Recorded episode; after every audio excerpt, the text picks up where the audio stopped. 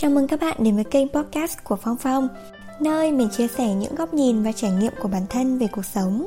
Hy vọng rằng kênh podcast sẽ tiếp thêm cho bạn nguồn năng lượng tích cực Và sự đồng cảm khi bạn đang phải trải qua giai đoạn trưởng thành. Hãy cho mình làm bạn đồng hành của bạn nhé!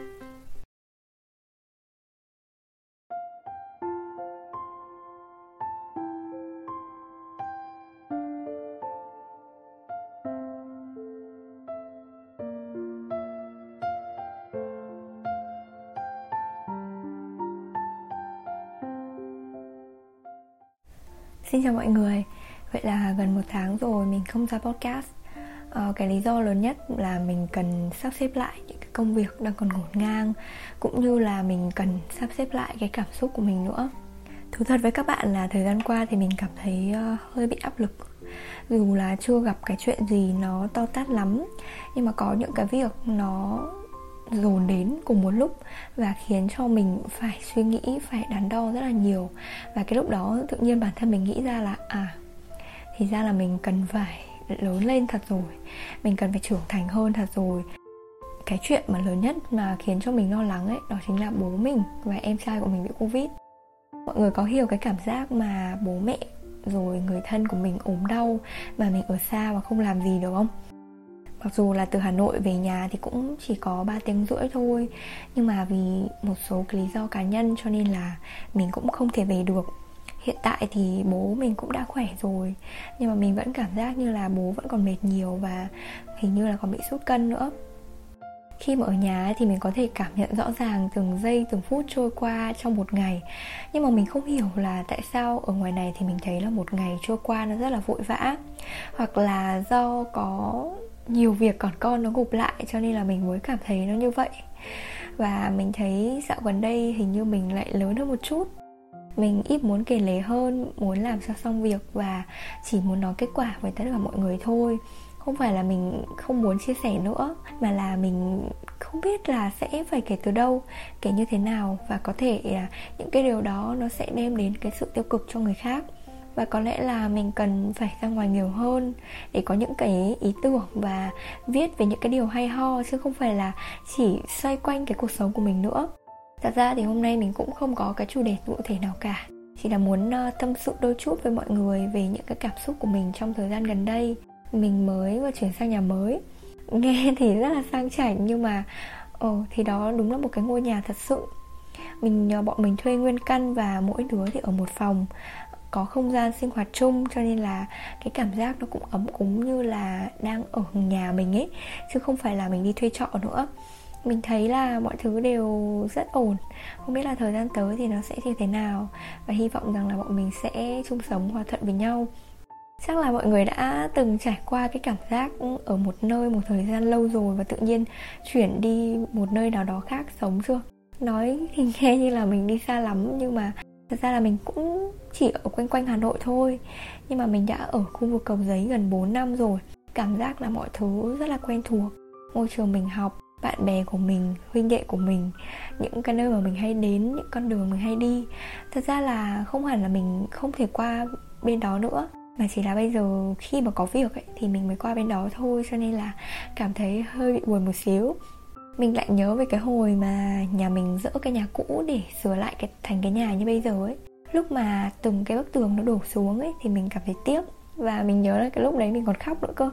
Nhà cũ thì dù không to, không rộng rãi và thoáng mát như nhà mình đang ở bây giờ, nhưng mà đó là một, cả một bầu trời kỷ niệm.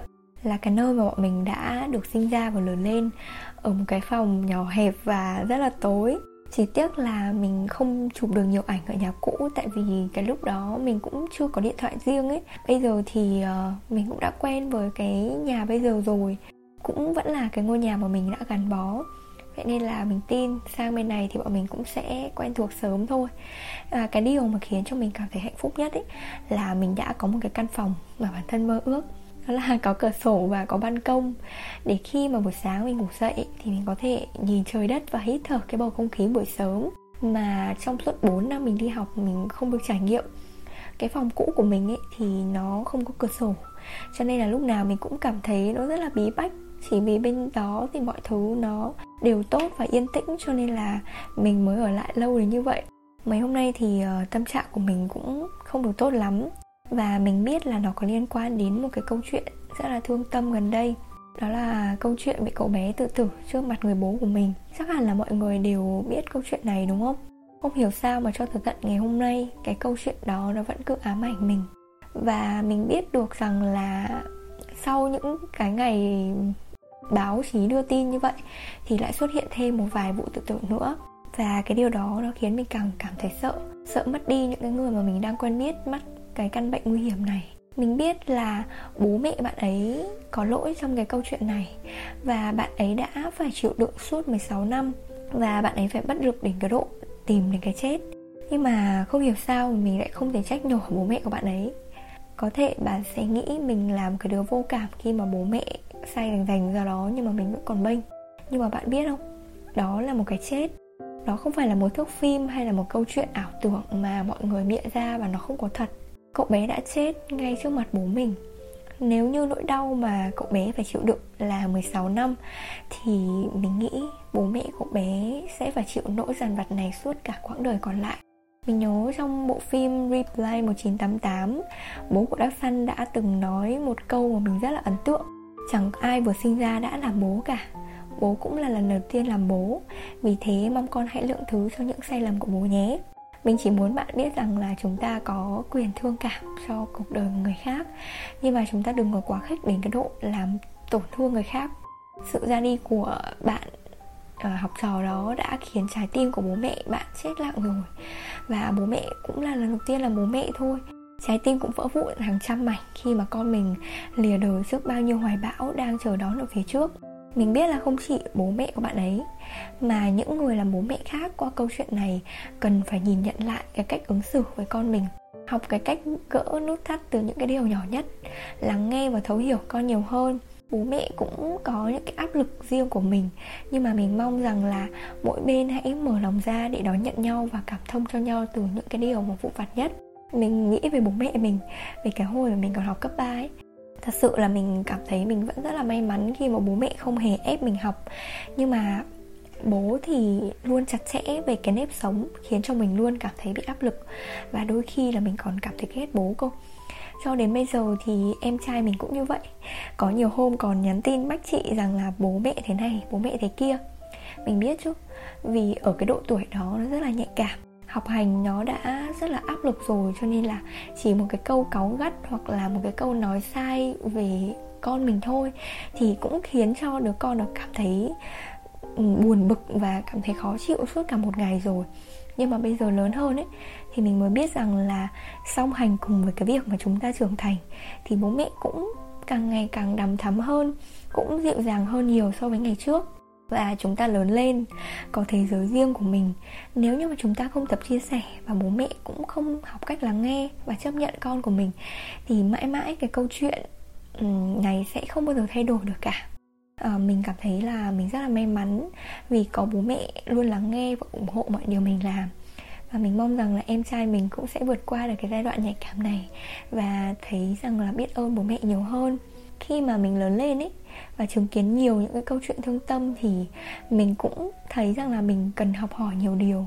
Để có thể sau này mình cũng là một người mẹ có gia đình hoặc hoặc là mình có thể uh, nhận một đứa con nuôi. Nhưng mà tất cả những điều đó đều là cái quá trình mà nuôi dạy trẻ um, để biết lắng nghe và thấu hiểu con cái mình nhiều hơn. Mình nhớ đến một người bạn rất là thân của mình. Có một lần đi cà phê ấy, thì bạn kể cho mình nghe về việc bạn tự đi lên tầng thượng và nhìn xuống dưới bạn nghĩ rằng là liệu rơi từ đây xuống thì có chết không? Lúc mà nghe câu đó thì mình lặng người. Và câu đó vẫn đi theo mình cho đến giờ phút này đây. Hơn bao giờ hết thì mình luôn sợ mất đi. Dù mình mong cái điều đó nó đừng bao giờ đến, mình chỉ hy vọng là bạn có thể an ổn, có thể ngủ một giấc thật ngon đến sáng, có thể làm những cái điều mà bạn cảm thấy thật sự là thích để thấy rằng là cuộc sống này có vui vẻ hơn có ý nghĩa hơn đối với bạn. Và mình mong rằng là bạn hãy luôn nhớ rằng bạn là một phần rất là quan trọng trong cuộc sống của mình. Dù sau này có chuyện gì đi chăng nữa thì mình vẫn sẽ ở đây để lắng nghe những cái câu chuyện của bạn. Mình lại nhớ đến bộ phim mà mình mới xem xong hôm bữa, phim tuổi 39 có lẽ là mọi người cũng biết đến phim này, đúng không? Và mình nghĩ đến ờ, sự vô thường, rằng ai cũng phải chết đi sẽ đi về những ngã rẽ riêng theo phước của mình. Nhưng mà tại sao khi mà một người chết đi thì chúng ta lại khóc? Mình biết khi mà chấp nhận được cái sự vô thường, tức là chúng ta chấp nhận rằng ai đó rồi cũng sẽ phải xa lìa cái cõi đời này. Chấp nhận rằng cái điều đó nó sẽ đến, dù là trước hay là sau. Nhưng mà chúng ta khóc vì người đó thật sự không còn hiện diện bên cạnh chúng ta nữa. Và khi mà mệt mỏi, yếu lòng nhất thì đã không còn cái sự có mặt của người đó trong cuộc đời của mình dạo gần đây thì mình uh, xem tiktok nhiều hơn. Mình bị ấn tượng bởi một cái câu nói đó chính là chúng ta có thể chia tay nhau cũng được nhưng mà xin đừng là âm dương cách biệt. Vì cái việc mà chúng ta không còn được nhìn thấy nhau nữa là một cái sự đau khổ. Rồi chúng ta sẽ phải sống tiếp sống một cách có ích và tốt hơn trước nhiều lần. Nhưng mà về cái người đã khuất đó khi nhớ lại thì cái sự nhớ thương nó vẫn không thể nào nguôi ngoai đi được cho đến tận bây giờ thì dù bà ngoại đã mất gần chục năm thì khi mà nhớ về những kỷ niệm đã cũ với bà thì mình vẫn nhớ bà rất là nhiều. Mình biết rồi những cái người thân của mình sau này cũng thế. Và có thể là mình cũng sẽ như thế thôi. Chỉ là trong phút chốc thì mình không dám nghĩ đến những cái điều đó. Cái chết thì luôn là chủ đề mà nhiều người muốn nhắc đến dù nó mang hơi hướng tiêu cực. Nhưng mà theo một cái góc độ nào đó ấy, thì cái chết như một sự giải thoát đối với người bệnh có những người bệnh ấy, vì quá đau đớn mà cầu xin được chết để thoát khỏi cơn đau. Có lẽ tự tử cũng như vậy. Một người thầy giáo của mình luôn kính mến đã ra đi. Có lẽ cũng là trầm cảm đã mất cướp mất thầy. Mình nghĩ là trong vô vàn những người bị bệnh ngoài kia mọi người cũng đã luôn nghĩ đến cái chết. Mình chỉ hy vọng là các bạn có thể vượt qua mỗi lần suy nghĩ đó nhen nhóm và tiếp tục sống. Mình thì ờ, ngoài việc lắng nghe và đọc những cái dòng tâm sự từ các bạn thì mình cũng chẳng biết làm gì hơn mình muốn ờ, cảm ơn các bạn vì đã ở đây. Vẫn còn hiện diện trên cõi đời này để có thể nghe được những lời tâm sự ngày hôm nay mình nói. Và nếu được thì ờ, cho mình gửi cho bạn một cái ôm thật sâu nhé Hà Nội đang vào ờ, cái khúc giao mùa. Mọi người ra ngoài thì nhớ mang thêm áo khoác và khăn quàng Để không bị nhiễm lạnh nhé Bắt đầu từ tuần sau thì mình sẽ nghiêm túc làm những cái chủ đề cụ thể hơn. Tập này thì chỉ là ngoài lề và tâm sự một chút chút thôi. À không biết là mọi người có muốn mình làm nhiều với cái kiểu tâm sự như thế này không? Nếu có thì uh, mọi người cho mình biết với nhá. Mình sẽ cố gắng chia sẻ thật nhiều với mọi người. Chúc mọi người có một buổi tối thật an lành và đừng quên ủng hộ mình thật nhiều nhé bye bye!